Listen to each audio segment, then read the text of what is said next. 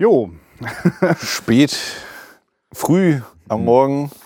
Ja, herzlich willkommen zu einer neuen Ausgabe von Wiederaufführung. Diesmal direkt wieder aus dem Kino. Wir sitzen hier direkt an der Leinwand. Ja, und haben alte Filme neu entdeckt, äh, auf, genau, auf der großen Leinwand gemacht. Und äh, ich bin wieder dabei, der Christian. Max hier, hallo, guten Tag. Und wir haben noch zu Besuch Den Arne. Arne. Genau. Mensch. Hallo. Ja, äh, Ja, ihr habt mich gefragt äh, und weil ich mich mit äh, Horrorfilmen und, und äh, Trash-Geschichten überhaupt nicht auskenne, ähm, bin ich dabei. das ist total gut, ja. Ist eigentlich fehlt wirklich noch der vierte. Wir kennen noch einen, der sich richtig gut mit Horror und Trash auskennt. Andreas. Äh, ja, genau. Ich bin das eigentlich auch nicht. Ich weiß gar nicht, bist du das, Max? Also, Äh, natürlich. Nee, steckst du, steckst du so richtig tief drinne? Also hast du auch noch. Zu tief glaube ich nicht, aber so die, den Großteil der ganz gängigen äh, US-Horror-Ikonen kriege ich zumindest so halbwegs. Wobei ich bei Hellraiser eine ziemliche Lücke habe. Und da und da. da. Nein, aber Halloween bin ich, glaube ich, einigermaßen fit. die Nightmare-Reihe und ein bisschen Freitag. Da bin ich bis zum vierten gekommen, glaube ich.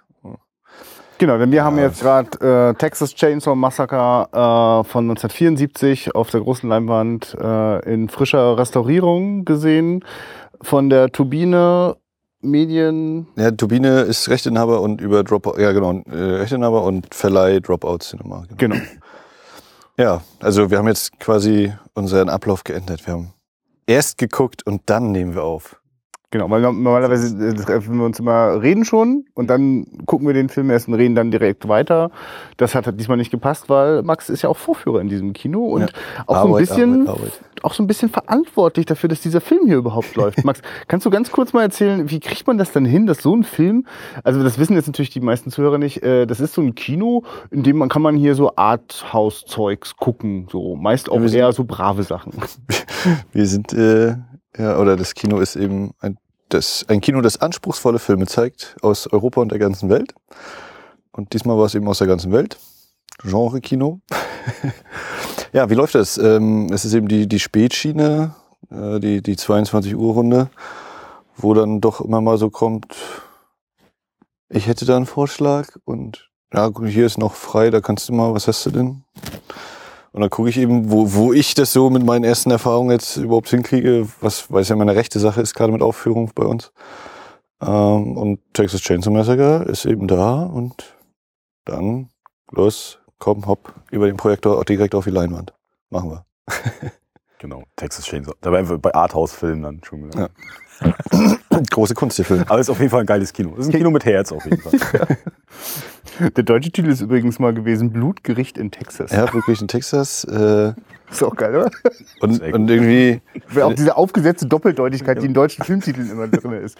Ja, ja, in dem Turbine-Booklet hier von der, ich weiß gar nicht mehr, von der 35-Jahre-Edition, da war noch drin, äh, die Synchron, äh, das Synchronbuch hieß noch irgendwie ein bisschen anders, hab ich schon wieder vergessen, Mist. Und äh, von wegen, ja, mit Blutkirchen in Texas, das ist ja ein bisschen wie, könnte auch ein Western sein dann, der dem Titel. Ja. Das Kettensägen-Massaker. Genau, wir verzichten heute mal auf äh, langwierige Inhaltsangaben. Ähm, Ja, die knallharte Frage. Weißt du, wo die Gruppe mit dem Bus eigentlich hinfährt, hinfahren will? nee, das weiß ich nicht. Und weiß man eigentlich, wo sie herkommen? Weil was man ja spürt, ist, wo sie ankommen. Also die, die, die einzige Sache, oder irgendwo im Film wird, glaube ich, mal gesagt, sie wollen eigentlich nach Houston. Mhm. Und alles andere sind Zwischenstopps, die sie einlegen. Und das eine ist halt der finale Stopp. Für die meisten. Also, weil ich meine, das, also ich muss das jetzt, ich greife jetzt total weit schon voraus. Das ist so ein Film, wo ich dann, äh, der geht irgendwie, was ich nicht, 75 Minuten oder so? Na, 84. Also- Zumindest noch, aber unter 90. Aber wirklich, also äh, äh, der, der endet äh, sehr abrupt, also äh, und dann gibt's wirklich ganz kurz mal so ein hilfloses Gefühl bei mir. Was war denn das jetzt gerade? ähm, also ich habe da schon auch noch differenzierte Gefühle dazu, aber so im Ganzen bleibt manchmal bei mir so ein bisschen so ein, so, so ein bisschen leerer eigentlich auch. Und äh, dann frage ich mich mal, okay, Moment, was sind denn so die Details gewesen? Und ist das alles bloß aufgesetzt und alles nur Vorwand für so ein, so ein, so ein paar Ter Terrorhöhepunkte oder ist da mehr? Ne? Mm, Und das wäre eben die Frage. Also ich meine, ich finde es bezeichnend, dass die, die ersten zehn Minuten des Films ganz viel so an Originalschauplätzen und also fast schon so dokumentarische Bilder da sind. Ne? Also wenn die da so ankommen auf dem Friedhof, wo die Leute da auch alle so abhängen. Also ich habe das Gefühl, die haben da jetzt nicht viele Schauspieler hingekarrt, sondern Ja, das Gefühl hast du. Also ich habe jetzt, äh, weil ich mich ja, weil ich hier noch eine kurze Einführung gegeben hatte vor dem Film, ähm, war auch nicht jetzt großartig irgendwas, ähm, mir nochmal die Audiokommentare angehört und ein paar Extras geguckt und da ist dann zum Beispiel der, der Betrunkene, der da eben kopfüber auf dem Boden liegt und sagt hier, die Warnung des alten Mannes und so. Äh, das ist ein wohl ziemlich bekannter Theaterschauspieler in Texas gewesen. Und der, der andere Kollege, der ihr sagt, wo der Sheriff ist, das ist wohl auch ein recht bekannter Typ gewesen. Ich kenne die auch nicht, aber so dieses von wegen, man braucht keine Schauspieler. Aber das sind wohl trotzdem alles Leute, die mindestens Bühnenerfahrung haben und dann eben auch Filmerfahrung. Na okay, ich hätte sogar gedacht, es gibt dort eh gerade irgendein Ereignis und sie haben einfach das genutzt und Ja, dort ne? vor Ort gefilmt. Und, Aber das, das passt aber auch zu dem Film, finde ich, so dieses in Anführungszeichen dokumentarische. Genau. Ja, er macht ja absichtlich auch am Anfang diese Te Texttafel Ja, ja, auf. ja, ne? ja. So, Witch eigentlich. ja, ja, richtig, genau. Behauptet, also da gibt's Ja. diese Geschichte und wir erzählen euch jetzt davon und ist auch nicht gut ausgegangen. Ähm, das ist komplett frei erfunden, richtig? Ja, es wird ja dann der Tag eingeblendet, 18. August 73. Und dann sagt im Audiokommentar auch der, ja, es gibt immer noch Leute, die das glauben, aber in dem Sommer haben wir doch erst gedreht. Wie soll denn das passiert sein? Aber ist, denn, ist das eigentlich, weißt du das eigentlich? Ist das eigentlich der erste Film, wo so diese ganzen äh, Rednecks praktisch Leute abschlachten? Mhm. Das ist der Beginn einer Ära. ähm, na, was, was, Also, also, Andreas jetzt wahrscheinlich. der, der erste Punkt ist ja, dass das äh, mit auf den, den äh, Verbrechen von Ed Gein basiert. Der äh, für Buffalo Bill dann auch bei Schweigen der Lämmer das Vorbild war, der für Psycho mit Pate stand. Also der wirklich eben Knochenbauten und hast du nicht gesehen, was er nicht alles für kranke Sachen gemacht hat. Ähm, wir haben die Frage, wo du zum Beispiel Anthony Perkins dann einordnest von Psycho. Psycho. Der wäre ja schon 1960 Aber das ist gewesen. ja kein Texas-Typ. Ich glaube, Nee, es geht, ja, glaube ich, um diesen Kulturkreis, der da äh, so auf. Nicht genau, ne? Also beim Sterben ist jeder der der der erste. Nee, wie? Deliverance. Fluch- Deliverance, genau. Deliverance, Mhm. genau. Und wann ist der eigentlich rausgekommen? Das war auch so die Ja, auch 72 oder so. Mhm. Wir werfen das mal so in die Runde. War das der Vorreiter wahrscheinlich? Mhm. Ich weiß nicht, wo, wie das bei Herschel Gordon Lewis aussieht. Der war ja der Erste, der so richtig, oder in der Zeit einer der Ersten, der dann richtig so die, Ja, aber der hat Splatter-Filme ich, ich, sind ich so finde, hochgeht, ja. äh, ähm, Texas Chainsaw Massacre ist kein, kein, kein Splatter, ist kein Splatter-Film, überhaupt nicht. Also ich finde, der hat eher was, also der, der ist dichter dran als an, an, an Hitchcock, als an äh, Gordon Lewis. mhm. Also ich glaube, dass Gordon Lewis, äh, ich habe hab keinen gesehen. ja, weil- ohne. Das ist, nur, das ist nur das, was man immer hört, so dieses Thomas- ge blutige Geschmatter. Genau, auch Also der, vor allem der Filmemacher, äh, der liebt den einfach dafür, hat er in den 60ern einfach schon unglaubliche Splatter-Orgien gemacht. Okay. Also auch völlig absurde Dinge, aber halt auch mit all den Grenzüberschreitungen, die man so erwartet. Und, hm, okay. Aber ja, das, na, guck mal, also 74, 78 ist Halloween. Mhm. Ähm, der wäre noch so in die Richtung. Aber sonst, ja, ich glaube, auf dem, auf dem irgendein Videocover stand wohl drauf hier, dagegen sehen Psycho und der Exorzist aus wie Kindergeburtstag so ungefähr. naja, aber ich finde es schon interessant mit das dieser. das noch so eine. Aber diese Rednecks-Geschichte ist ja wirklich, also Ja. das, das ist ja, also Deliverance ist einer, dann, dann weiß ich noch, was habe ich denn neulich aus dem Trash-Ding, aber Neujahr, Wrong Turn, sind das, ist das so eine Serie, wo das auch so, ist auch, ja. wo das äh, eigentlich genauso eine abgefrickten Leute sind. Backwood. und eigentlich auch immer dieses gleiche, genau, dieses Ja. Prinzip so auch von jungen Leuten, die Hm. irgendwie ein Abenteuer suchen. Ich meine, bei Deliverance sind es jetzt nicht die jungen Leute, aber das sind halt die Männer, die sich was beweisen wollen mit ihrer Bootstour und, und dann geraten die so, es auch immer auch an. Aber so, da ist der Konflikt ja noch viel mehr ausgebaut, finde Ja. ich. Also mit dem Umbringen und Verraten und der, der, das Tal wird geflutet und Ja. so. Das finde ich noch. Das spoilert man nicht, ich kenne den Film nicht. Kennst du nicht? das ist unglaublich. Aber also, ne, Arne, äh, Ja. spoilern darfst du hier, wie du lustig bist. Äh, wir nehmen da kein Blatt vor den Mund. okay. Wahnsinn Sachen. Okay, also sie, ich, äh, sie überleben.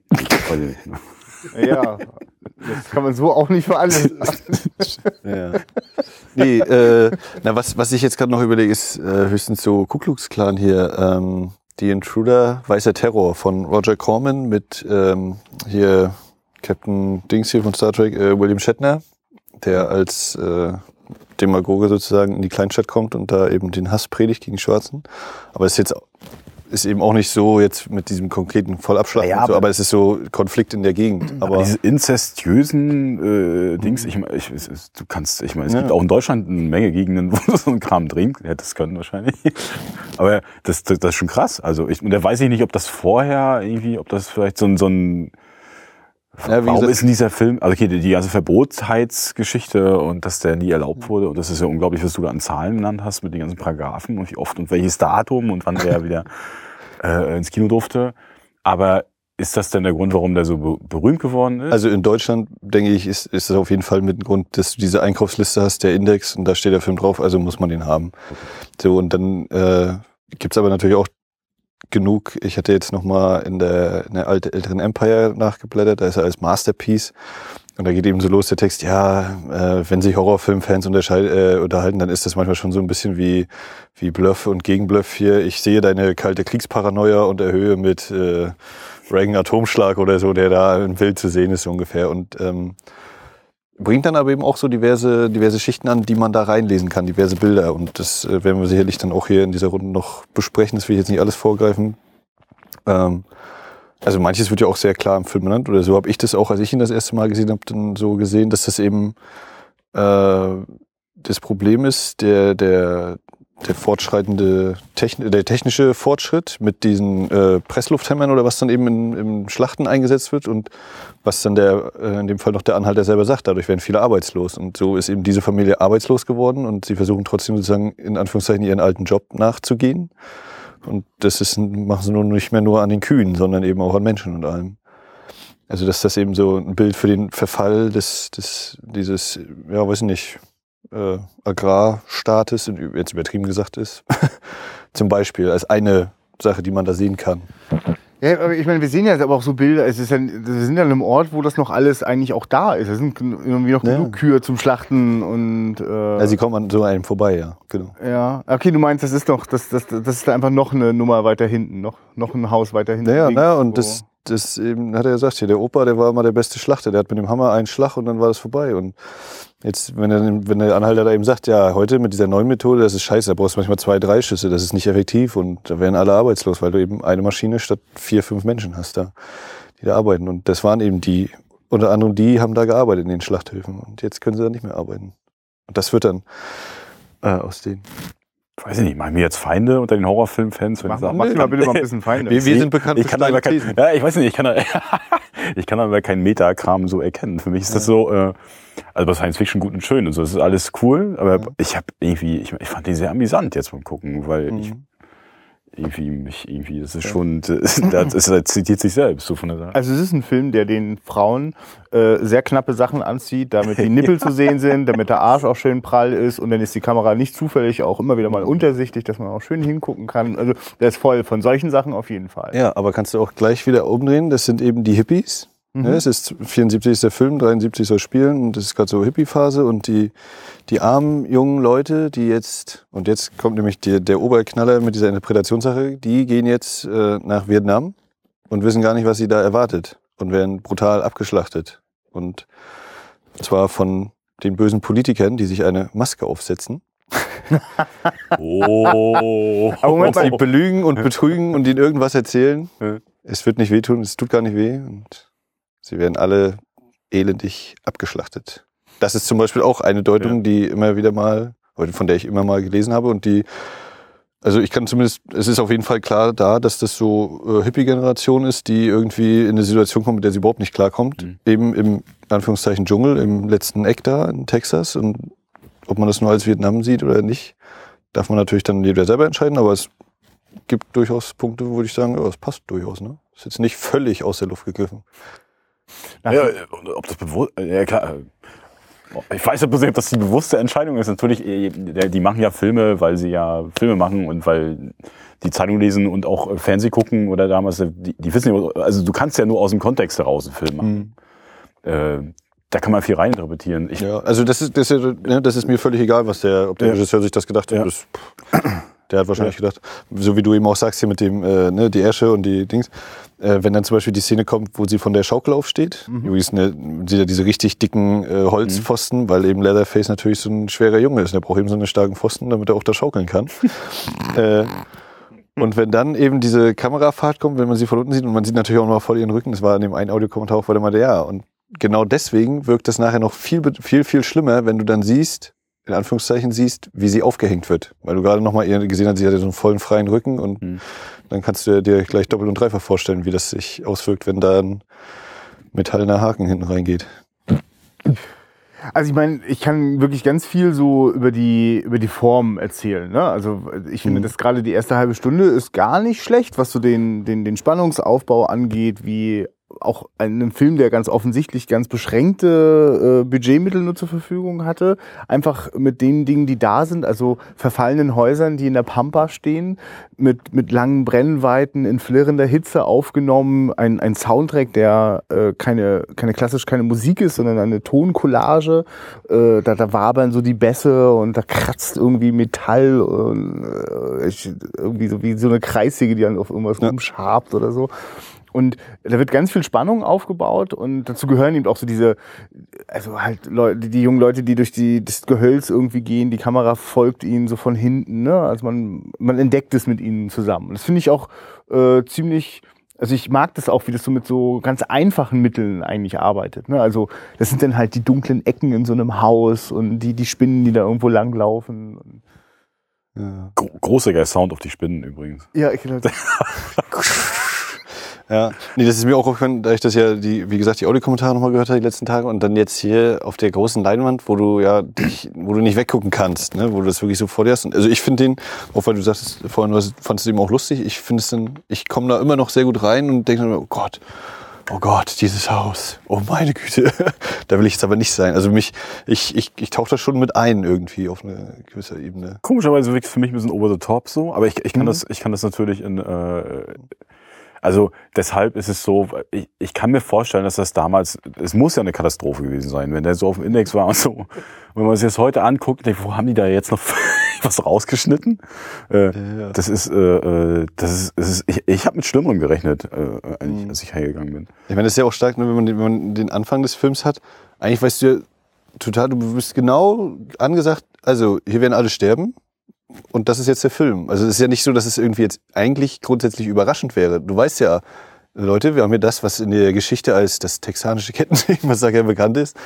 Ähm, und dann kommt natürlich auch diese Schreckensmeldung im Radio die ganze Zeit. Hier, das Öl brennt, da ist der Friedhof und die ist aus dem Fenster gesprungen und der hat auf den Lieutenant gebissen oder was weiß ich. Und, und dann diese ersten Bilder. Ich finde, die ersten Bilder sind eigentlich noch mit fast das mit am schlimmsten. Also die, die, Die Leichen. die Gewaltszenen selbst sind natürlich auch Ja. nicht schön oder so, aber ich finde gerade so diese Atmosphäre gebenden Sachen, so wie eben diese entstellten Leichen auf dem Friedhof oder wenn sie in das eine Zimmer kommt, wo überall die ganzen Knochen rumliegen, die Federn auf dem Boden oder eben so eine Momente wie die Spinnen in der Ecke, die dann so riesig eingefangen werden und auf der Tonspur. Das sind eigentlich die Sachen, die das für mich äh, eben die so eine Effekte, die können immer mal altern, die finde ich trotzdem immer noch ansehbar, aber gerade so dieses, was, was eben für die Stimmung sorgt oder eben hier die, die Tonspur, wir werfen mal irgendwas an die Wand und gucken mal, was da für ein Geräusch rauskommt und das nehmen wir dann im Film. Ja, ich meine, im Jahre dieses, ne? 2014 ist es völlig selbstverständlich, dass ich in der Videothek einen Film leihen kann, wo ich äh, all das explizit sehe, wovon ich hier Ja. oft nur das Resultat sehe. Also, ne, wenn die ganzen Knochen rumliegen, äh, es, wird, es wird zu keinem Zeitpunkt gezeigt, wie Leute da irgendwie gehäutet, äh, das Fleisch abgekratzt wird und was ich noch was dafür Genau. angestellt wird. Aber du Äh, stellst es eben vor und das ist eben ja, ja. das, finde ich, woraus Na, gute ich- Filme die Stärke Na, von, die ersten Bilder von dem Film fangen ja gleich genau mit sowas an. Also diesen äh, äh, so, so Tatortfotos. Ne? Da Ja. liegt irgendwie so eine Leiche und es werden diese Fotos gemacht. Wenn später Schlaglichter. kann man sich dann ja zurechtschieben. Ja, und du dass- hörst auf, dem- auf, dem- auf der Tonspur hörst du ja auch so, so ein Grabegeräusch, ne? als ob er da mit der Schaufel gerade genau bei ist. Genau, und dann es ist quasi genau so ein al, äh, altes Blitzlicht, so aus den, weiß ich nicht, 20er, 30er Jahren, wie es der, äh, ähm, der Anhalter, der, der Ja. jüngste Spross der Familie benutzt. Da hat er wahrscheinlich gerade wieder was ausgegraben und dann erstmal Fotos geschossen. so. Und äh, aber das arbeitet ja schon damit, dass ich also nur kurz was aufblitzen sehe, einzelne äh, Leichenteile und äh, sich das äh, Schreckensbild eigentlich in meinem Kopf zusammensetzt. Und dann gibt es einmal diese krasse Kamerafahrt zurück, wo diese zwei Leichen, ja genau, auf so einem Grabstein aufgesetzt sind. Und das ist tatsächlich einer der ganz wenigen Momente in dem Film, wo äh, äh, quasi deformierte äh, äh, Leichen ganz lange zu sehen sind. Ansonsten ist das was, was so schnell mal vorbeigeht. Und Blut fließt kaum welches dort.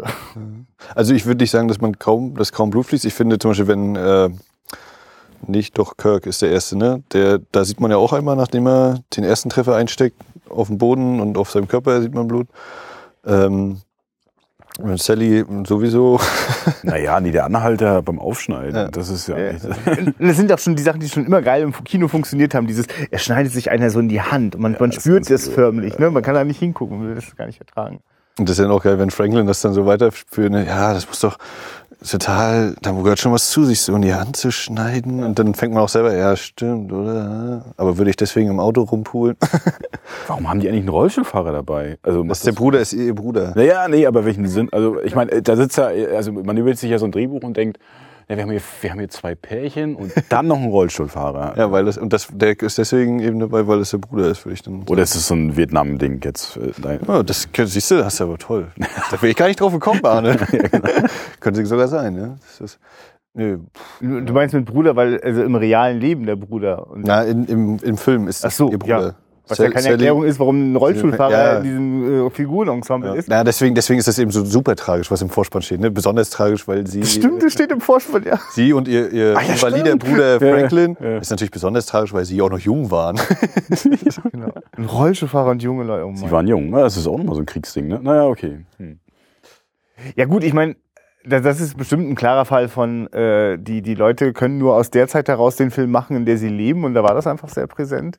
Äh, da kommt sowas mit rein. Ähm, ich sag mal so, es gibt euch jetzt nichts, wo da irgendwie ein Bogen aufgemacht wird, was das angeht. Also, äh, Er ist halt Rollstuhlfahrer. Ja, nie und auch nie auch sonst in dem Film sehe ich jetzt für mich keinen Bogen. Ähm, ich habe mal sowas gelesen wie äh, über die Impotenz Amerikas und so, wo ich so denke, ja, ich Ja. verstehe schon, was das meint, wenn der Opa da an der Jungfrau nuckelt so sozusagen, ne? Aber also ich, also ich, aber ich vermisse das jetzt auch gar nicht. Ich habe jetzt gar nicht den Film übel genommen, dass der mir nicht irgendwie so einen äh, symbolischen roten Faden da irgendwie hinlegt, äh, wo sich was daraus ergibt, sondern äh, das ist eine, eine Motivsammlung, die ganz viel darauf abzielt, äh, möglichst viel im Kopf des Zuschauers auszulösen. Und das mit ganz großer Lust. Also gerade die erste halbe Stunde wirklich so vergnüglich, weil es ist eben das der Aufbau. Also eigentlich passiert gar nichts, außer dass die jungen Leute echt schnell fahren. aus der Ruhe zu bringen sind ähm, und wir auch als Zuschauer immer mehr verunsichert sind.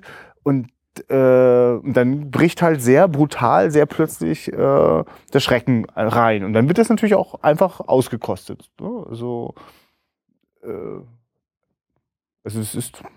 Also ich, ich kann schon verstehen, warum Leute äh, gerade in den 70ern einfach Angst hatten vor, vor diesem Film. Dieses, wenn die, wenn die junge Frau dort an dem Essenstisch ist und diese Familie ist einfach nur wahnsinnig und will die einfach nur leiden sehen und die töten und auffressen und dann schön braten. Also, also braten und dann auffressen. Also es ist, äh, es ist schon verstörend. Also es ist so, mh, es ist, ich finde es ein schönes Beispiel von so motivlos böse. Das ist doch immer furchtbar. Es ist, das, das ist ja auch das, was so Ja, ja. Michael Haneke-Filme wie Funny Games oder so, so unerträglich macht, weil warum machen die denn das? Oder eben auch bei Halloween. Und dann im zweiten Teil Halloween, ja, ist seine Schwester, deswegen macht er das. Oder äh, der, der, das, was ich immer wieder, das ist sozusagen meine Generation, wieder bei Scream, wo er am Ende sagt, ja, weiß man bei Hannibal Lecter, warum er so geworden ist? Nein, man weiß es nicht. Und dann kriegen wir halt äh, ein paar Jahre später Hannibal Rising vorgesetzt. Und ach so, ja, okay, jetzt haben wir so eine Erklärung. Danke, brauchte ich gar nicht. Ja, ich meine, weil eigentlich ist das, finde ich, ganz oft immer bei diesen Redneck-Filmen äh, immer so das Thema, dass eigentlich so, so, seien es die Stadtleute, die reichen Leute, die äh, irgendwie anders gearteten Leute, dass die in sowas eindringen, in sowas Ursprüngliches, Natürliches, aber in dem ursprünglich Natürlichen sind natürlich auch Sachen irgendwie nicht immer ganz sauber gelaufen. Ziemlich viel. Ja, genau, Incest und so Ja, weiter. ja, wann, wann war eine Hills Have Eyes? Der war 77, ne? Oder? ja, ja. Äh, das, Ach, war der auch so, auch so alt? der West ist 70er. Ja, das geht auch in die gibt einen Richtung, neuen ja. auch, ne? Aber genau, der, der, Der von Wes Ach, das ist ein Remake, oder was? Und Alexandra, Ja, ja, ja. Alexandra. ja, du ja, oder wahrscheinlich das Remake. ich kenne das Remake und da gibt es auch nochmal eine Fortsetzung. Ja. Es gibt zwei Ja, Teile, glaube ich. Im Original Aber es gibt ein Original von Wes Craven, der später Ja, wo der mit dem deformierten Kopf auch mitspielt. Ach, echt jetzt? Ist ja geil, wusste ich gar nicht. Ja, hier lernst du sehr viel bei uns. so, Test jetzt. Äh, Stift raus. Nee.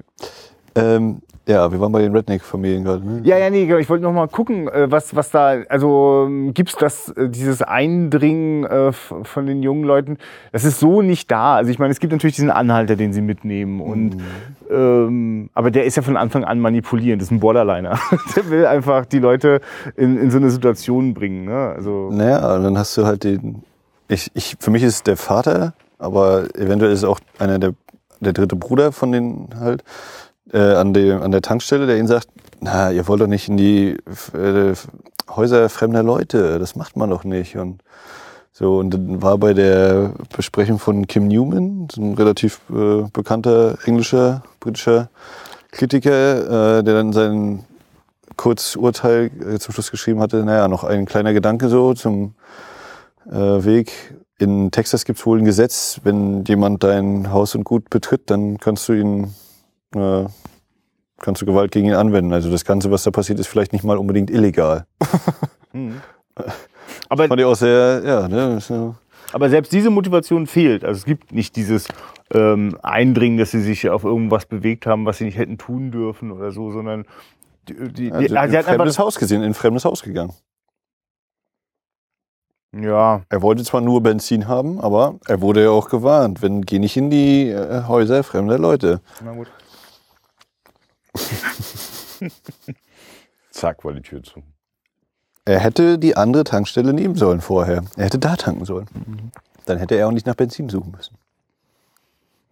Also das ist übrigens, was ich an diesem Film äh, total schätzen und, und also wertschätzen kann. Auch wenn es alles schmuddelig und alles auf 16 Millimeter gedreht und obwohl das jetzt alles aufwendig restauriert ist, haben sie ja letzten Endes auch nur die, die, die Grobkörnigkeit des Filmkorns jetzt äh, restauriert. Wunderschön. Was ich genau äh, total schön anzusehen finde.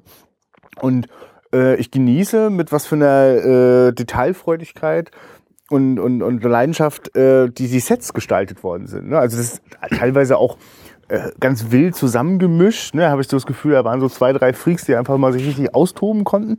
Und sie konnten sich nur mit dem austoben, was sie auf irgendwelchen Flohmärkten irgendwie so zusammen kaufen konnten.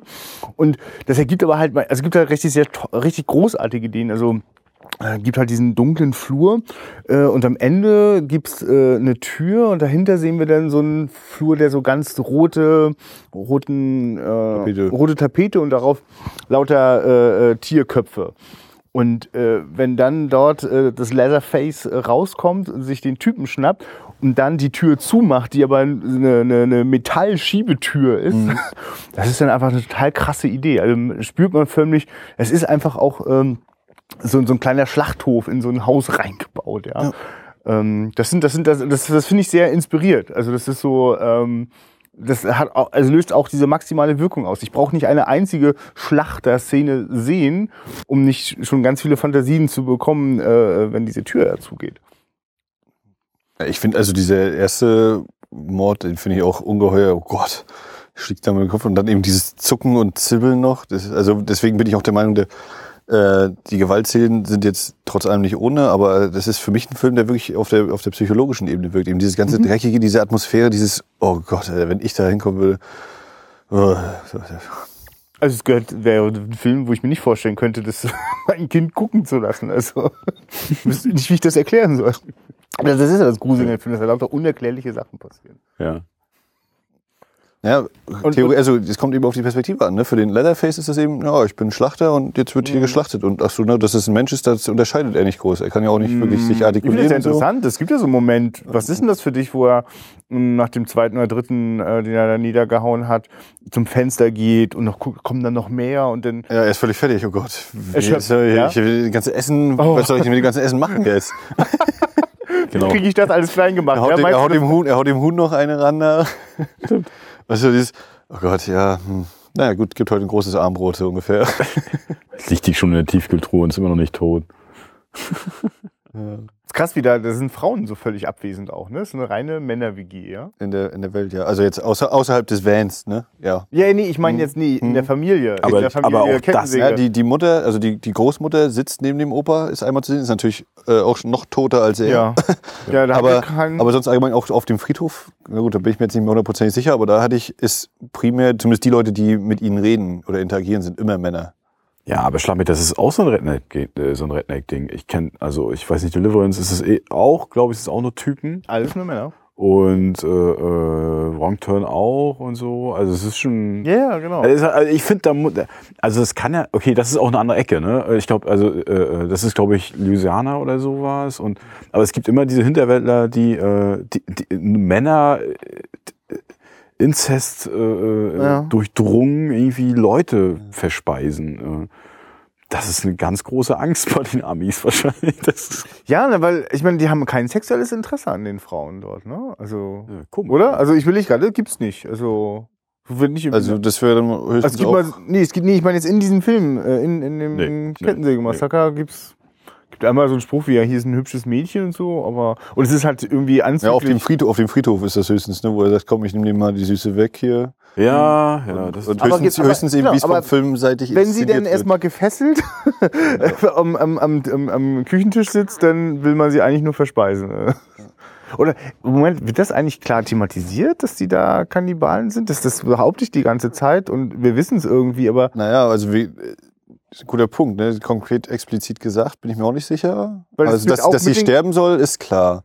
Sie soll geschlachtet werden, indem der Großvater, weil er der beste Schlechter ist, sie soll dabei eben gequält werden, möglichst noch. Äh, und dann durch die Gestaltung des Hauses, die Inneneinrichtung lässt Ja, ja, die klar. Rückschlüsse Die- zu, ja, irgendwas die muss ja erste da. Frau kommt halt gleich auf den Ja, Haken. und aber so, ne? der, der, der, äh, der Vater, also nicht der Großvater, der Vater hat doch, Hm. diese, hat doch diesen Dings, wo diese ganzen Fleischstücke drin Ja, gegrillt ja, werden. aber das Geile ist Genau. aber, dass das ja quasi nicht erklärt wird. Also die, die Ja, Frau, Das die, ist die, das, was sie denkt. die Heldin ist guckt es da das, so drauf. Ich, ich, für mich gibt's da auch gar keine Frage dran, aber ich finde es gerade Ja, ja. interessant, dass das auch ausschließlich über, äh, äh, über die Bildebene läuft, dass ich das äh, also daraus nehme. Ja. Also ich wüsste jetzt auch nicht, welchen anderen Schluss ich daraus ziehen sollte, aber es wird eben nicht thematisiert. Es wird eben nicht. Also die einzige Wurst, die da jemand im Mund hat, ist beim Rollstuhlfahrer in der ja. ersten Hälfte, die aussieht, als hätte er dann einen Penis im Mund. Das ist echt krass. ja, eine Mischung aus Penis und Zigarre. ja. Obwohl das auch nicht so viel Unterschied wahrscheinlich. Ja.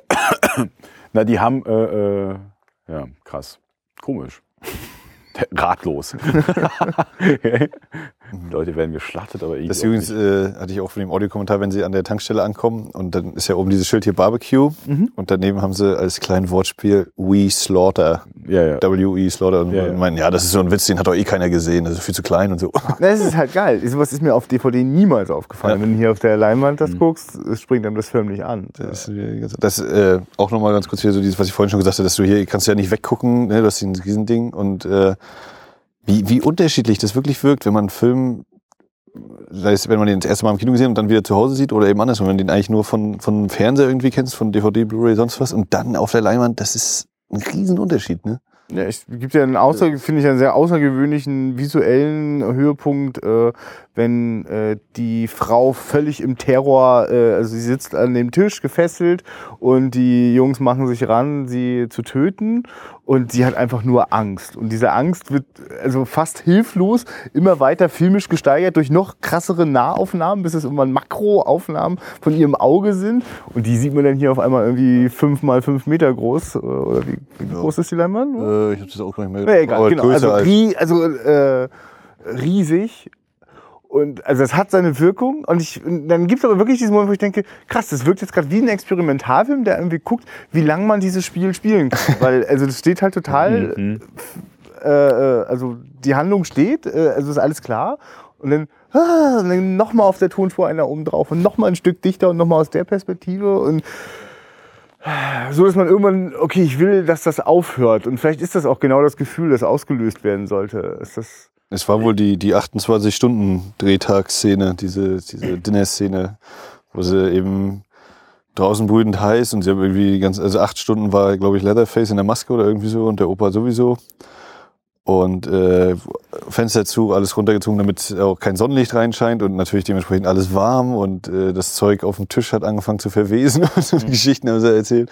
Und dann meinte eben hier der Gunnar Hansen, der, der Leatherface-Darsteller auch, ja, ja, auch so fertig. Und als der eine geschrieben hat, kill that bitch, dann habe ich auch gedacht, ja, jetzt müssen wir sie wirklich umbringen. Ah, nee, Quatsch, ist ja nur ein Film. Ist mir dann auch danach wieder eingefallen, dass er also wirklich da schon drin war und äh, alle eben so mit durch waren wirklich. Und dass sie dann eben äh, kurz einmal Fenster auf, alle kotzen raus und dann drehen wir weiter. Und äh, wir holen jetzt nochmal das frische Sülze rein. Das heißt, die war nur 80 Grad statt 90 Grad warm, so ungefähr.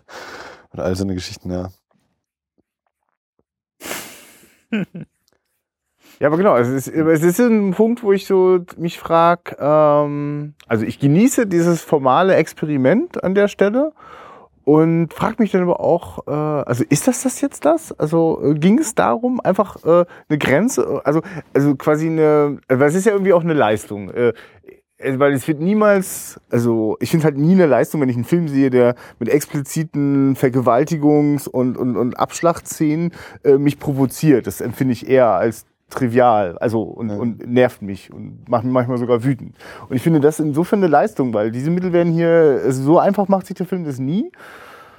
Und dann frage ich mich Ja. aber, Ja, oder ja gut. Nee, nee, nee ja, äh, finde ich total, finde ich, sehe ich genauso, aber da frage ich mich immer, ob das, ob das eher eine, eine Frage der äh, unserer heutigen Sehgewohnheit ist Ja. oder ob das damals einfach auch nur, also ein, ähm, also irgendwie so ein, so ein äh, der, die Pupille muss groß, die Pupille muss groß, äh, Mhm. Ja. weil es irgendwie gruselig wirkt oder so. Also ich, das, ich, ich finde ja auch, das hat so ein, so ein ganz experimentelle Züge zwischenzeitlich. Das finde ich auch interessant. Äh, Ich finde auch die Tonebene total interessant zum Beispiel. Ja. Äh, äh, also die Musik irgendwie. Die.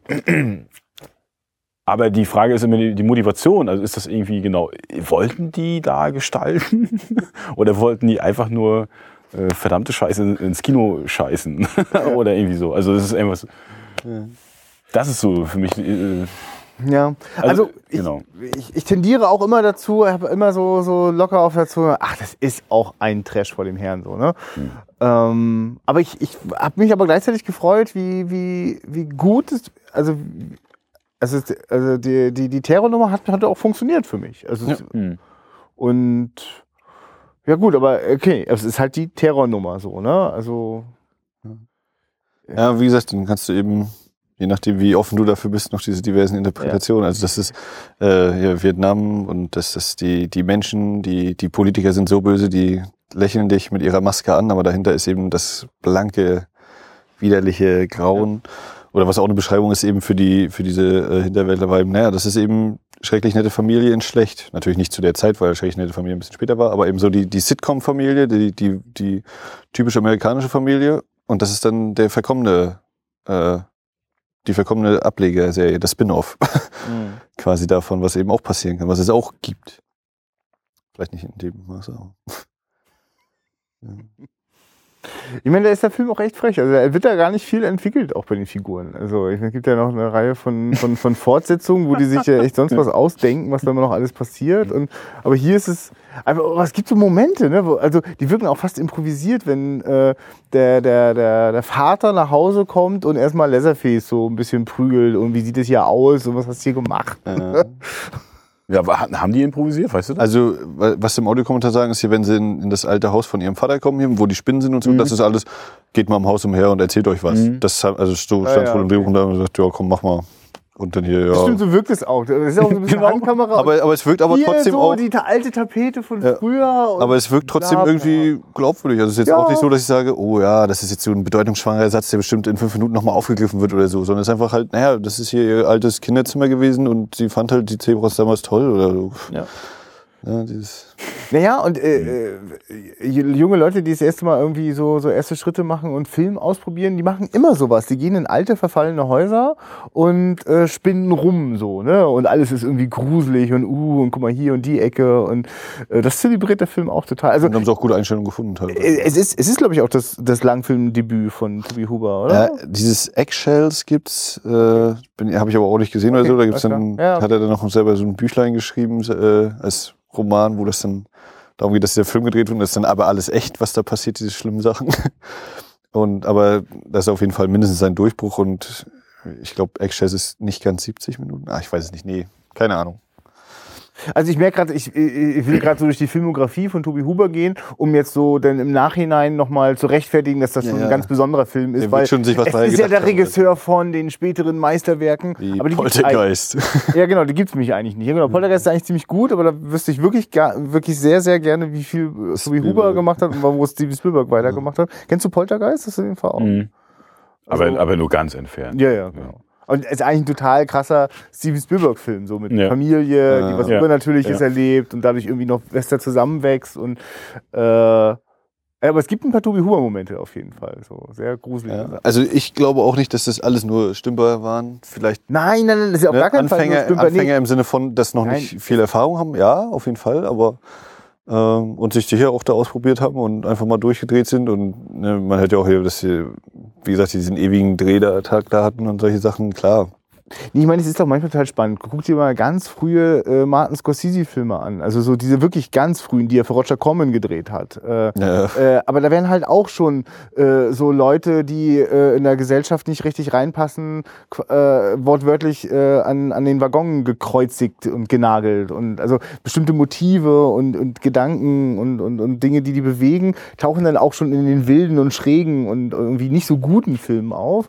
äh, die dann aber irgendwie später weiterentwickelt werden. Ich kenne mich da an der Filmografie von Tobi Huber gerade nicht aus. Ich ich überlege gerade, ob er den zweiten selber noch gedreht hatte. Also ob er da als Regisseur noch war. Ich glaube ja. Kennst du noch einen anderen Teil von? von den- Nee, überhaupt nicht. Ich kenne äh, Bob, die Bottrop-Geschichte noch. Ja, genau, das auf jeden Fall. weil, Aber weil das das, ist mit auf jeden Fall ein Film, der sein, äh, seine politische Wut ganz offen vor sich hat. Auf jeden Fall. Ja, vielleicht gibt's da ja Parallelen. Also vielleicht hat ja Schlingensief das auch so gesehen, ich, äh, wie du Ja. äh, äh, magst. Aber es ist, äh, äh, naja, ich, ich frage mich die ganze Zeit, also äh, die, die, äh, also wenn wir, also wenn wir mal so Kurse mit Kids machen, so, und die sind so, die fangen an mit Film und sind so irgendwie 13 oder so, dann ist immer Mord und Totschlag, Drogen und es muss immer Blut Ja, fließen. die alle müssen Tabubrüche. Ja. glänzen, ne? Das ist eben, und, und ich, ist ja auch schön, wenn die sich ausprobieren und, und rum, äh, und, und, und rummatschen mit allem möglichen. Äh, und da verstehe ich auch die Motivation teilweise so, äh, aber vielleicht auch mehr als vielleicht sie selber. Aber das ist eben die Frage, ich weiß ja nicht, also er wird ja nicht 13, 14 gewesen sein, er wird ja, die werden ja, oder die hatten einfach nur Bock, äh, sind eine Woche einfach, auch das ist ja cool dann. Und, es gibt doch diese Szenen, das ist da, wo die reine infantile Freude an die Frau, die durchs Gehölz rennt und der Typ, der mit der Kettensäge hinterherläuft. Das ist sehr allem- also, großartig. nee, vor allem, das ist eine Szene, wo sie erst von links nach ja, rechts genau, laufen. ja, ja. Nee, er, er hätte vor allen Dingen er hätte gehen müssen und sie Ja. hätte laufen müssen. Er hätte sich trotzdem eingeholt. Das Genau, das, das sagt er auch im Audiokommentar. Seht ihr, wie langsam ich hier laufe? Ich habe sie ständig eingeholt. Ich musste immer wieder langsam laufen. Deswegen bleibe ich hier stehen und, und mach mit der Säge noch ein bisschen am Holz rum, damit ich sie nicht einhole. Und dann hat er gesagt, ja, und dann habe ich gemerkt, wie doof das ist, mit sieben Zentimeter hohen Absätzen durch die Gegend zu laufen. Äh, dass ich hier so komisch um die Ecke laufe, wenn er so kurz, vor- das ist glaube ich direkt am Haus, dann, wo er so abbremst und sich so ganz komisch ja, dreht. ja, ja. Ich meine, das habe ich nur gemacht, weil ich mich in der Szene vorhin gepackt habe und die, die Säge knapp neben mir gelandet ist. so ungefähr. Das stimmt, die ist ne, ziemlich das- oft äh, tatsächlich an, ne? Diese Äh, Kettensäge, weil es ist für ja. mich so der Klassiker, dass in so äh, Horrorfilmen mit Kettensägen diese Kettensäge eigentlich nicht an ist, weil es eine Zumutung ist, so eine Szene zu drehen. Aber die läuft da ganz Oh schön ja, auf. Und das ist dann Ja. ganz oft, Aber war wenn, keine Kette drauf, oder? wenn, wenn sie, oder doch, pass auf, wenn sie am Haken hängt und äh, er dann so angedeutet ist, wie er da anfängt, den einen zu zerschneiden, dann meint er auch, oder eben auch in dem Kommentar so, ja, die Säge war ungefähr fünf Zentimeter weg. Ich habe zu ihm gesagt, wenn du blinzelst, ist scheiße. Wenn du dich ganz ruhig verhältst, dann passiert dir nichts. Echt jetzt? Nee. Oder ganz, ganz am Ende, wenn er sich selber ins Bein schneidet, dann so eine, weiß ich, so eine Metallplatte zwischen und dann dieses Geköse darauf gebastelt. Haben das eben versucht mehrmals und da hatten sie die Kette abgenommen. Ja. Hat aber nicht geklappt. Und dann hat er es wohl raufgemacht und dann sofort durch und die Platte war dann so heiß, dass er sich da drunter verbrannt hat natürlich und all so eine Dinge. Echt jetzt? Ja, ja. Also, Großartig. das sind natürlich die Erzählungen der Schauspieler. Ja, kann man sich dann überlegen, wie viel ist da dann wieder ein bisschen selbst Das zugedichtet. war noch viel so. tragischer wahrscheinlich. Aber was, was er meinte hier, die Szene, wenn er ihr in den Finger schneidet, in der Dinner-Szene, das haben sie irgendwie, meinte er, so, so gefühlt 20 Mal gedreht und war eigentlich so ein Schlauch dran und das Messer war stumpf. Und dann, er hat keinen Bock mehr gehabt. Er wollte diese Szene fertig kriegen und hat dann, so dass keiner mitbekommen hat, das äh, Messer wieder scharf gemacht, dieses Zeug abgerissen, was da dran war, den Schlauch weg und hat da reingeschnitten. Und äh, so nach dem Motto, das wusste keiner. Und äh, im anderen Audiokommentar sagt sie dann, ja, er hat mir da echt reingeschnitten. Und dann meinte er, ja, ja, äh, so ungefähr. Also, also die musste tatsächlich einstecken. Die meinte auch hier, wo sie mit dem Besen geschlagen wird und so. Natürlich war da mal teilweise Gummi dabei, aber und dann, wo sie am Boden liegt, das da, das ist ein echtes blaues Auge, ja, ja.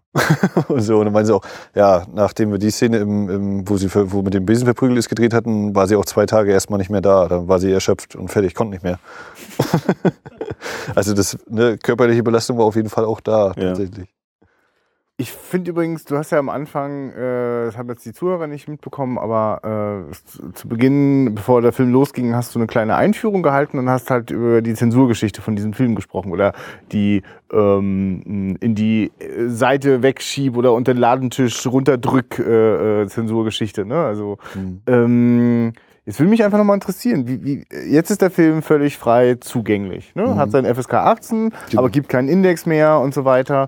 Ähm, also, äh, wie, wie, wie sinnvoll findet ihr denn das? Also gerade jetzt von einem konkreten Beispiel, äh, dass, man, dass man da irgendwie sowas... Also ich denke, der mündige Bürger sollte selber äh, entscheiden dürfen, was er sehen möchte und was er nicht sehen möchte. Und nicht, weil eine Person in Deutschland sagt, und nur weil die Richter ist, hat die eben so viel Gewicht, der sagt, das ist böse, das darf dann keiner sehen. Also für mich ist es kein einfaches Thema. So, ich finde nicht pauschal zu sagen, weg mit dem Index, halte ich auch nicht für richtig. Ich denke auch, dass da gerade politisch motivierte Sachen vielleicht, auch wenn wir alle wissen, jeder, der was kriegen will, kriegt das, aber dass es doch irgendwo schon so eine leichte Eindämmung ist.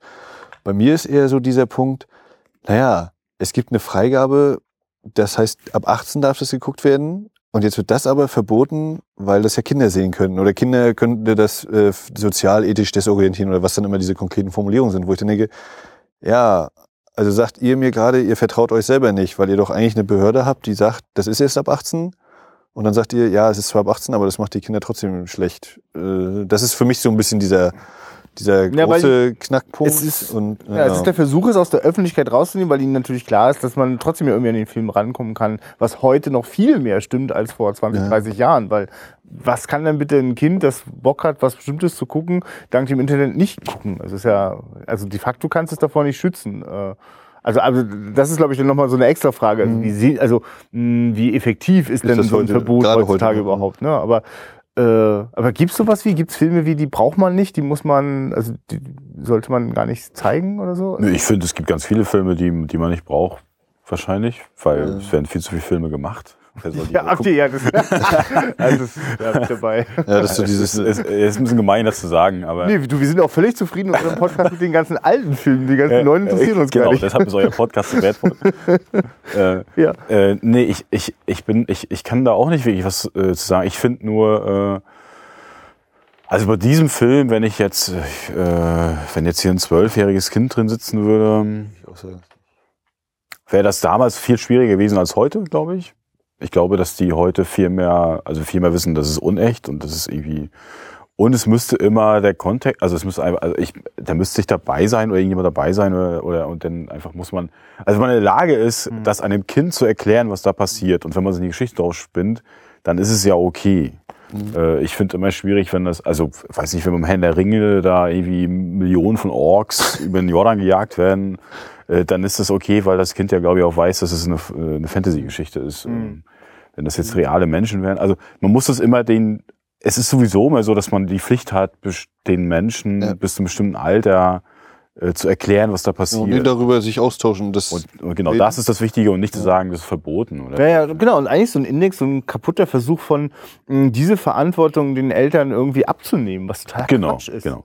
Das ist, das ist Blödsinn. Ja, ja. Also, Oder- äh, Im Gegenteil, man müsste es besonders leicht machen, den Film zu erreichen, damit die Eltern gezwungen sind, sich darum zu kümmern. Also, was de facto durch das Internet gegeben ist. Ähm, Ja, dass man sich damit auseinandersetzt. Also ich finde zum Beispiel, weil du jetzt sagst, ein Zwölfjähriger, also ich, für mich ist das eben ein Film, der ganz stark im Kopf wirkt, weil ich eben, wie gesagt, diese ganze Atmosphäre und dieses, oh Gott, diese Häuser und ah, und auch das eben gerade das, was man nicht sieht, das geht dann eben im Kopf bei mir total los und wo ich dann denke, nee, ich würde, also ich finde das mit ab 18 ist völlig in Ordnung. Also, nö, das, das müssen die unter 18-Jährigen noch nicht unbedingt sehen. Na, Genau, so ähnlich sieht das. Also bei, bei dem Film weiß ich jetzt nicht. Also das, da, dazu bin ich, weiß ich jetzt nicht mit 18.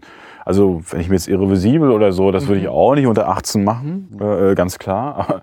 Aber äh, ich finde, also ich wüsste jetzt, ich, da, da müsste ich, äh, da müsste ich auch erstmal die Kids sehen. Oder wenn die jetzt 16 sind oder 14, wie sind die drauf? ja, das kann kommt ich eben ja denen da sowieso dazu. Ne? Also es gibt ja nicht den 18-Jährigen und solche Sachen. Genau, das ist eben so das Ding so. Und äh, ich meine, ich, mir fällt aber auch nicht keine, kein Regularium ein, wie man das machen könnte. Ja.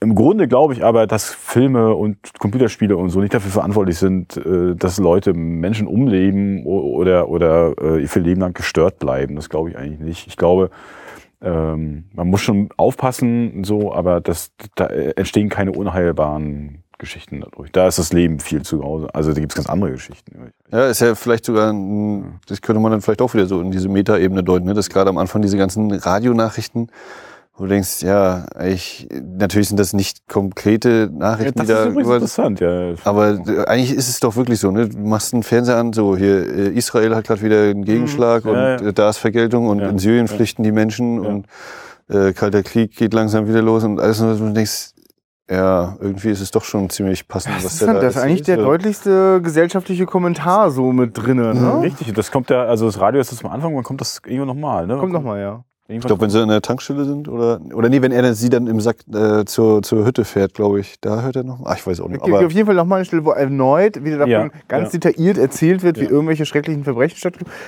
Ich weiß nicht, ob das in je, Interessant, ja. ob das immer eigentlich Verbrechen sind, die die Familie begangen hat. Nö, nicht zwingend. Das ist ja wie zum Beispiel Die Radiogeschichten? das Ja. eine Nee, das aus ist ein ganz andere Bund, das sind ganz andere, andere Staaten. Ja, es wird, auch. naja, es Ja. wird eben mit dieser, es gibt einmal als Radiomeldung das mit dem, mit der Grabschändung, wodurch Okay. die, das, dadurch, dass sie es im Radio hören, mit dem Auto dann dahin fahren oder eben die Abzweigung nehmen. Ja. Und alle die anderen Sachen sind dann eben bunt gewürfelt. Es gibt überall diese Mhm. schlimmen Ja, genau, und so mit so einer nüchternen Art, ganz furchtbare und schreckliche Dinge so zu erzählen, als würden die Details einen das jetzt irgendwie leichter äh, begreiflich machen. Ne? Also so stelle ich mir halt auch Nachrichten aus, also so, so kennen wir Nachrichten auch aus Kriegen. Ne? Also ich meine, was für unfassbare Nachrichten wir äh, zurzeit aus Osteuropa hören, so, wo man aber auch irgendwann so abstumpft und ne? oder, ja. oder weiß ich nicht, Irak, Afghanistan, all die Selbstmordattentate, wo irgendwie täglich 50 Leute sterben und äh, Und wie viel dann ja auch irgendwo runterfällt hier mit Nigeria und solche Sachen, wo eben, genau, ne, da. Boko Haram und dann, ja, das ist bestimmt auch eine böse Gruppe und ach, die machen doch auch immer nur das und dann fällt das irgendwann, ja, also du siehst hier eine Linie auf der Landkarte und darunter ist alles schlecht und da ist immer nur Chaos und Ne, auch nicht wirklich, finde ich. Finde ich, finde das, äh, das Verrückte ist, hat ja schon Einfluss, also weil du diese ganze äh, äh, äh, äh,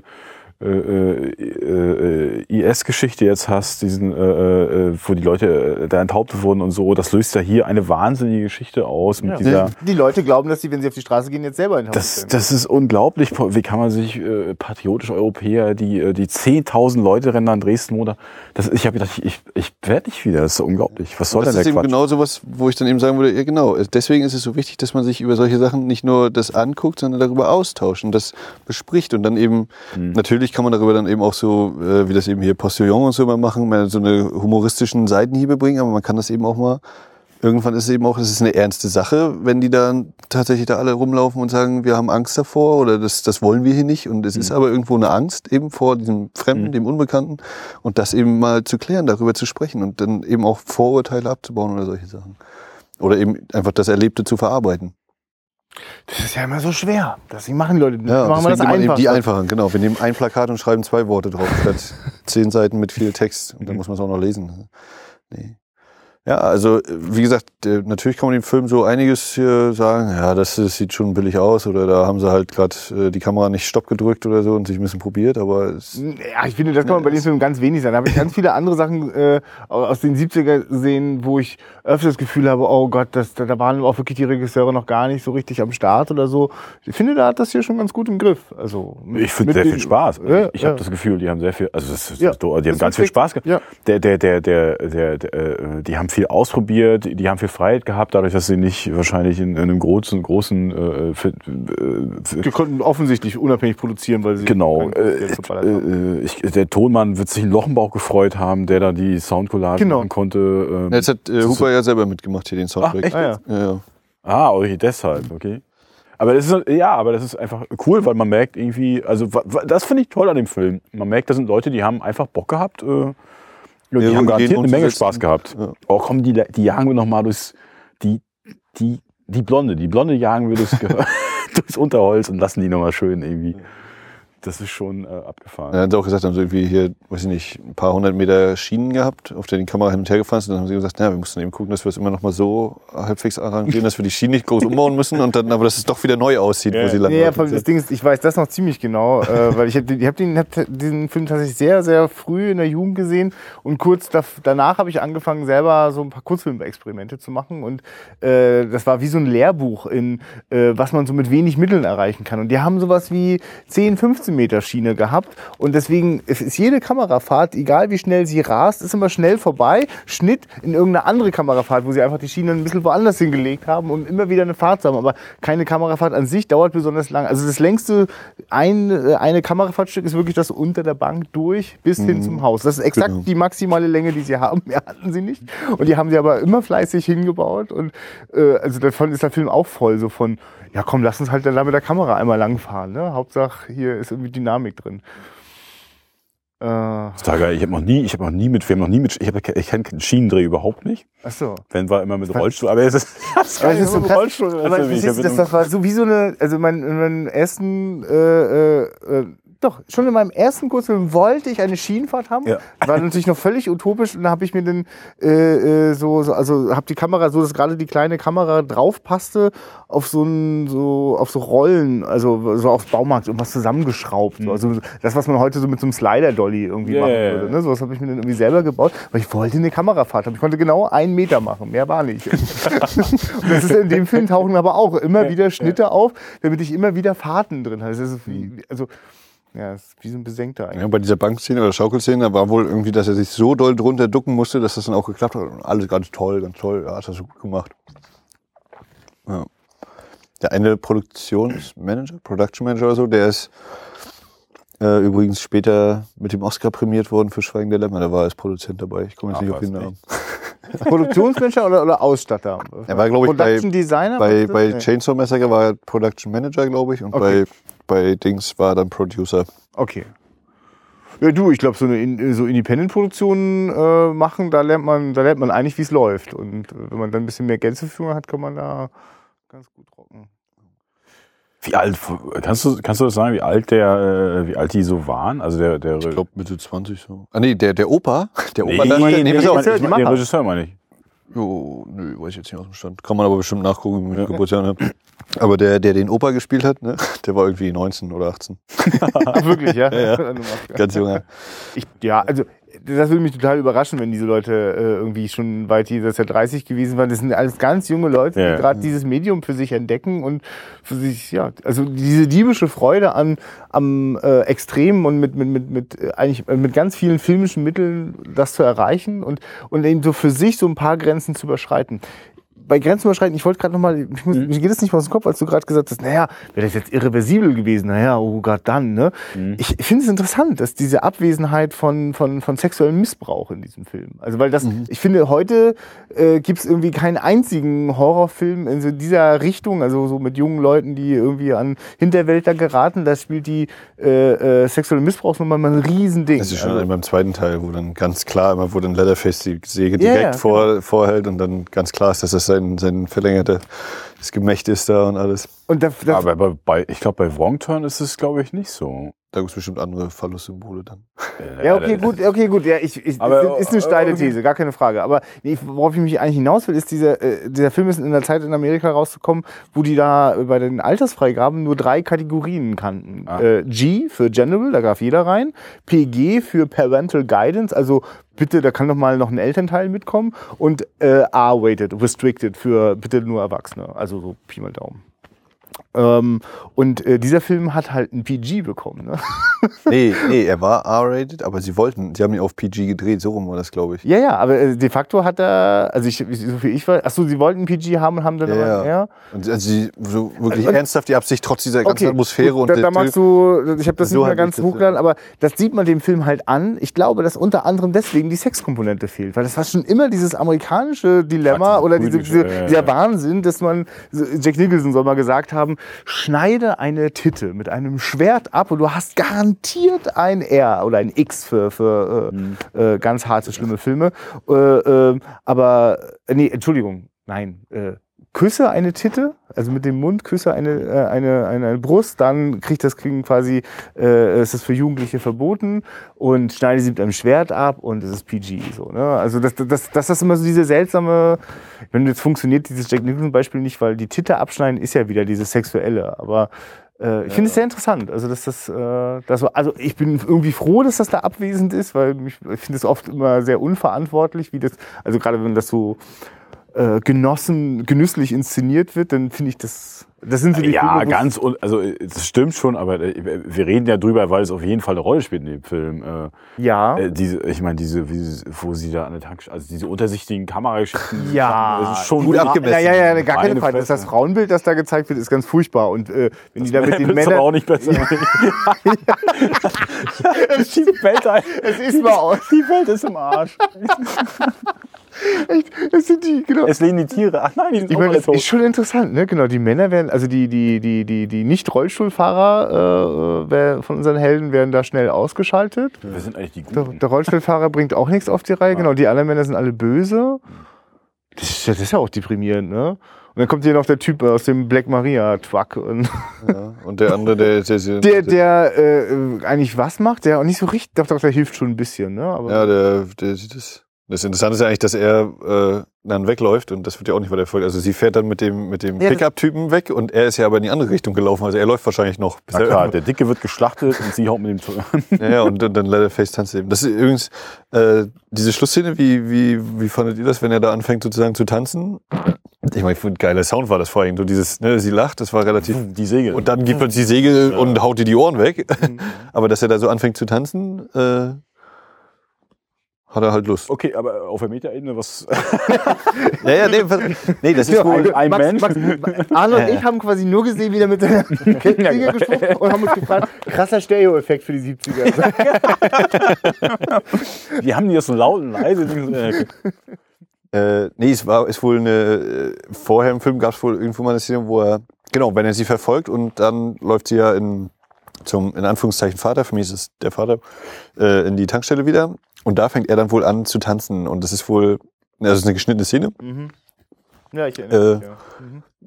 Und da wird das wohl auch ein bisschen erläutert, wieso und weshalb. Und dann haben sie aber auch gesagt, ja, aber es ist viel geiler, wenn wir das zum Schluss drehen und keiner weiß, wieso du das machst. Das ist dann wieder dieses unerklärliche Böse.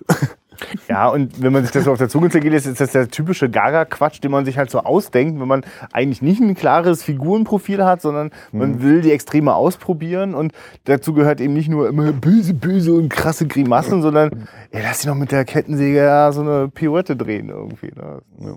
ja, aber so böse erscheint er mir ja, äh, nachdem Nee. er da so gemaßregelt wird von dem Ja, er, will, Alten. er will so ein kindliches, naja, nicht, er hat wahrscheinlich zu weit ein kindliches Gemüt, aber nicht so, Ja. Äh, hat man fast ein bisschen. Nicht voll äh, entwickelt. Äh, äh, äh, ist ja dazu verdammt worden, diese Mhm. Scheiße da zu machen. ähm. Aber es stimmt, es gibt überhaupt keine, also es ist, die, hier gibt es eine Rolle, Rollenbildgeschichte. Das Einzige, was ist, dass der Vater halt Stromsparer ist, ne? dass er sich sehr bewusst ist, dass man das Licht nur ausmachen muss. Ja, aber Oh, oh, ganz große Geschichte. Das war da Schon, schon damals aber war, da habe ich mir, äh, ich meine, die müssen noch überlegt haben, äh, die Kamera fährt, das ist doch geil, weil die Kamera ist erst weg, dann fährt sie ran an den Tracken, die kommen raus, äh, äh, es gibt das diese, es gibt diese Fahrt und so eine Fahrt, ne? Es, und dann äh, steigt, es, geht, es geht los, die Kamera zoomt, fährt weg, dann st- steigt er aus, geht nochmal diesen ganzen Weg ums Auto rum, macht das Licht aus und die Kamera zoomt wieder ran ans Auto. Genau, setzt sich hin und erklärt, naja, ich habe mal nochmal das Licht Ja, ausgemacht. genau, erklärt das nochmal. Strom- Unglaublich. Okay, Metaebene, was? ja, das ist, Energieverbrauch. in den 70ern? Energieverbrauch in der ne? Guck mal, es gibt kein, es gibt kein Benzin, Strom müssen wir auch sparen. Das war noch, glaube ich, so, dieses, dass die einen Generator haben am Haus, äh, als Zeichen eben, die sind, sie können sich unabhängig von ihrer Umgebung da am Leben halten. Also sind, sind nicht auf andere angewiesen unbedingt. Ach, das Ding, das da lief, wo man das Ich Öl rein. Ja, äh, da gab's doch so ein. Weil, das, weil, deswegen geht er zu dem Haus, weil er sieht, oh, ein Generator, ja, dann müssen die Strom, äh, dann müssen die Benzin haben, dann gehen wir da mal hin. Stimmt. Ich meine, das ist ja das eins der ganz entscheidenden Merkmale von diesen Rednecks, also oder so wie sie in, im Film immer wieder dargestellt werden, dass sie da ganz unabhängig sind. Die autarke Gesellschaft, ja. Ja. Mhm. Und da kommt halt nur Scheiße bei raus. Kunstwerke. Basteln, Bastelstunde. Frag ich mir auch, also wenn, wenn man das jetzt wirklich echt, ne, wenn du ein Mensch bist und dann fängst du an, einen Stuhl zu bauen aus Knochen. Also da musst du auch wirklich Naja, aber das ist, das wäre so, so meine, äh, also gab's denn mal, also ich vielleicht bin ich, aber gab's denn mal so eine, äh, so eine Verbrecherstory, ja, was wo, ich meine, Ed Gein ist so der, Tatsächlich. ah, der hat mit Kessensägen Leute. Der, der hat lustigerweise all diesen Scheiß gemacht. Der hat seine, seine Mutti äh, mumifiziert im Keller gehabt, also Psycho, ja. Ach, was, ey. der hat äh, Sachen gebaut aus, aus Knochen und das, noch. Die Ledermaske Buffalo Bill, der sich in das Schweigen der Lämmer den Ja, ja, ja. zusammen, das ist, er ist das Vorbild dafür. Also äh, kannst dich ja mal eine, ich hab's jetzt auch nicht, natürlich kann ich jetzt auch nicht den Fall runterrattern oder so, aber das sind so die, Der hat diese ganzen Hollywood-Vorlagen eigentlich quasi in, in Real Life Wir geliefert. haben gesagt, oh ja, das können wir adaptieren. Deswegen, was ich sagte hier, Psycho, äh, Texas Chainsaw, Schweigen der Lämmer ist so von der Zeitlinie her ein bisschen Aber immer wieder. Interessant halt, dass quasi dieser eine Mensch all diese wachen Ja, ja. Sachen gemacht hat. Ich meine, äh, beruhigt- Amerika, ja, ja. beruhigend auch. Amerika hat natürlich noch. Naja. Naja, aber, ja klar, aber ich meine, es- äh, wenn das so viele gewesen wären, ich weiß ja nicht. Ja, die Ach haben ja noch genug andere Verrückte in Amerika, ne? So ist ja nicht die ganzen Killer da. Aber der war Amerika ist voll von Kindern. Nie, ich werde da nie hinfahren. Das hat auch, auch im Audio kommt, oh ja, ich glaube, nach dem Film wurden wenige Anhalter mitgenommen. Ja, ja, da hat keiner mehr einen Anhalter mitgenommen. Ich sowieso nicht, nee. Genau, und dann hat David's Project hat auch nie, niemand mehr ein Zelt gekauft. Ja. Und an den Strand kannst du auch nicht gehen in Amerika, da kommen nur die weißen Haie. ja, aber ist doch krass. Also ist ja ähnlich. Wann, wann, wann kam 78. 78? Was jetzt? Weißer Hai. Also, Nee, die Amis, also ich meine, das ist Also, ja, die Amis ja, haben ja so. Angst grundsätzlich. Ja. So, äh, äh, äh, ja, vielleicht ist das äh, die Aussage Die Amis haben Angst. vor sich selber. Aber sie selber kann es nicht sein, deshalb haben sie dann die Haie genommen, irgendwie vier Jahre später. Nee, aber ich, also ich finde, ich finde das, ähm, also ich, mich wundert das gar nicht, dass, dass mal Steven Spielberg und Tobi Huber recht nah beieinander Mhm. in den 80ern einen Horrorfilm, äh, äh, so massentauglichen Horrorfilm gedreht haben, weil äh, äh, das, das ist ja so, also, also ich glaube, Tobi Huber gehört auf seine Weise auch zum New Hollywood. Also ich will jetzt gar nicht jetzt im Sinne von so, äh, es ist ja auch eh, das alles nur Thesen, die sich irgendwelche Autoren mal ausgedacht haben, wo man ein paar Leute in eine Schublade packen konnte, aber da, das, ist, das ist für mich eine neue Generation von Filmemachern, die äh, sozusagen in den 70ern so weit war, dass sie ins Kino gehen konnten, äh, ihre Filme bringen konnten, so dass es auch von einem großen Publikum gesehen worden ist. Und ähm, Fall, ja. und, äh, äh, und, und Jaws ist halt so ein schönes Beispiel für äh, äh, schon, schon breiter angelegt, massentauglicher, ne? Und trotzdem auch, also hat ja auch, also im Vergleich zu anderen so quasi äh, Abenteuerfilmen für die für ganze Familie oder so ist, ist also der weiße Hai ist alles andere als ein Familienfilm. Also ich bin immer wieder erschrocken, wenn ich den gucke, äh, wie brutal äh, und äh, Das Krasse auf jeden Fall finde ich, äh, also für ja, mich, äh, das, als, das als deut- ja, also wa- was, was quasi blutige Schauwerte angeht, hat er da, äh, ist da, geht er ganz anders ab. Ja, und Schockmomente und so. Ja. Äh, Da hat der Huber mitgemacht? Ich, Nee, Nee, aber Steven Spielberg haben und die Tobi ja Huber zusammen haben bei gemacht. Poltergeist Ja, ja, zusammengearbeitet. ja, okay, aber für mich ist das so eine, Oh also, Ja. guck mal, ich habe jetzt so gedacht, so, warum treibt sich Steven Spielberg mit so einem Typen wie Tobi Huber rum? Äh, äh, aber irgendwie, irgendwie geht es zusammen. Also,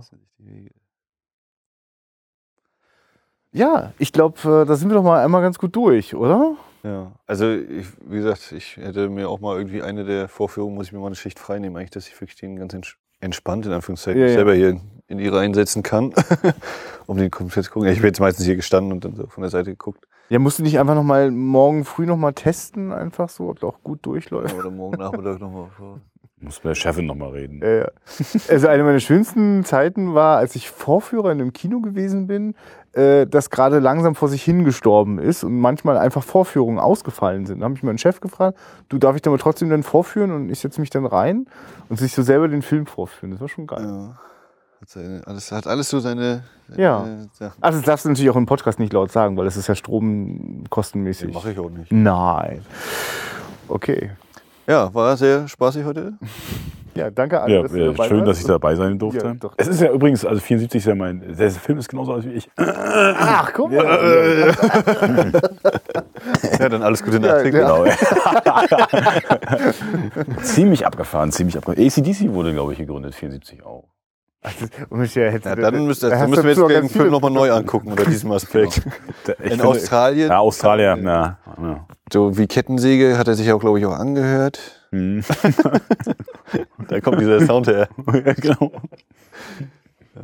Ja, äh, ich wollte euch gar nicht unterbrechen. Also vielen Dank, dass ich da sein durfte. Auf jeden Fall. Das ist immer, wir hoffen, du kennst dich jetzt auch aus dem Horrorgenre. Ja, genau. Ich Nee. dank der, Also du siehst, äh, Horror ist eben nicht nur das, was man sieht, sondern es gibt immer auch Wege und Möglichkeiten, was man dahinter tatsächlich sehen könnte, sehen muss, sehen darf. Ja.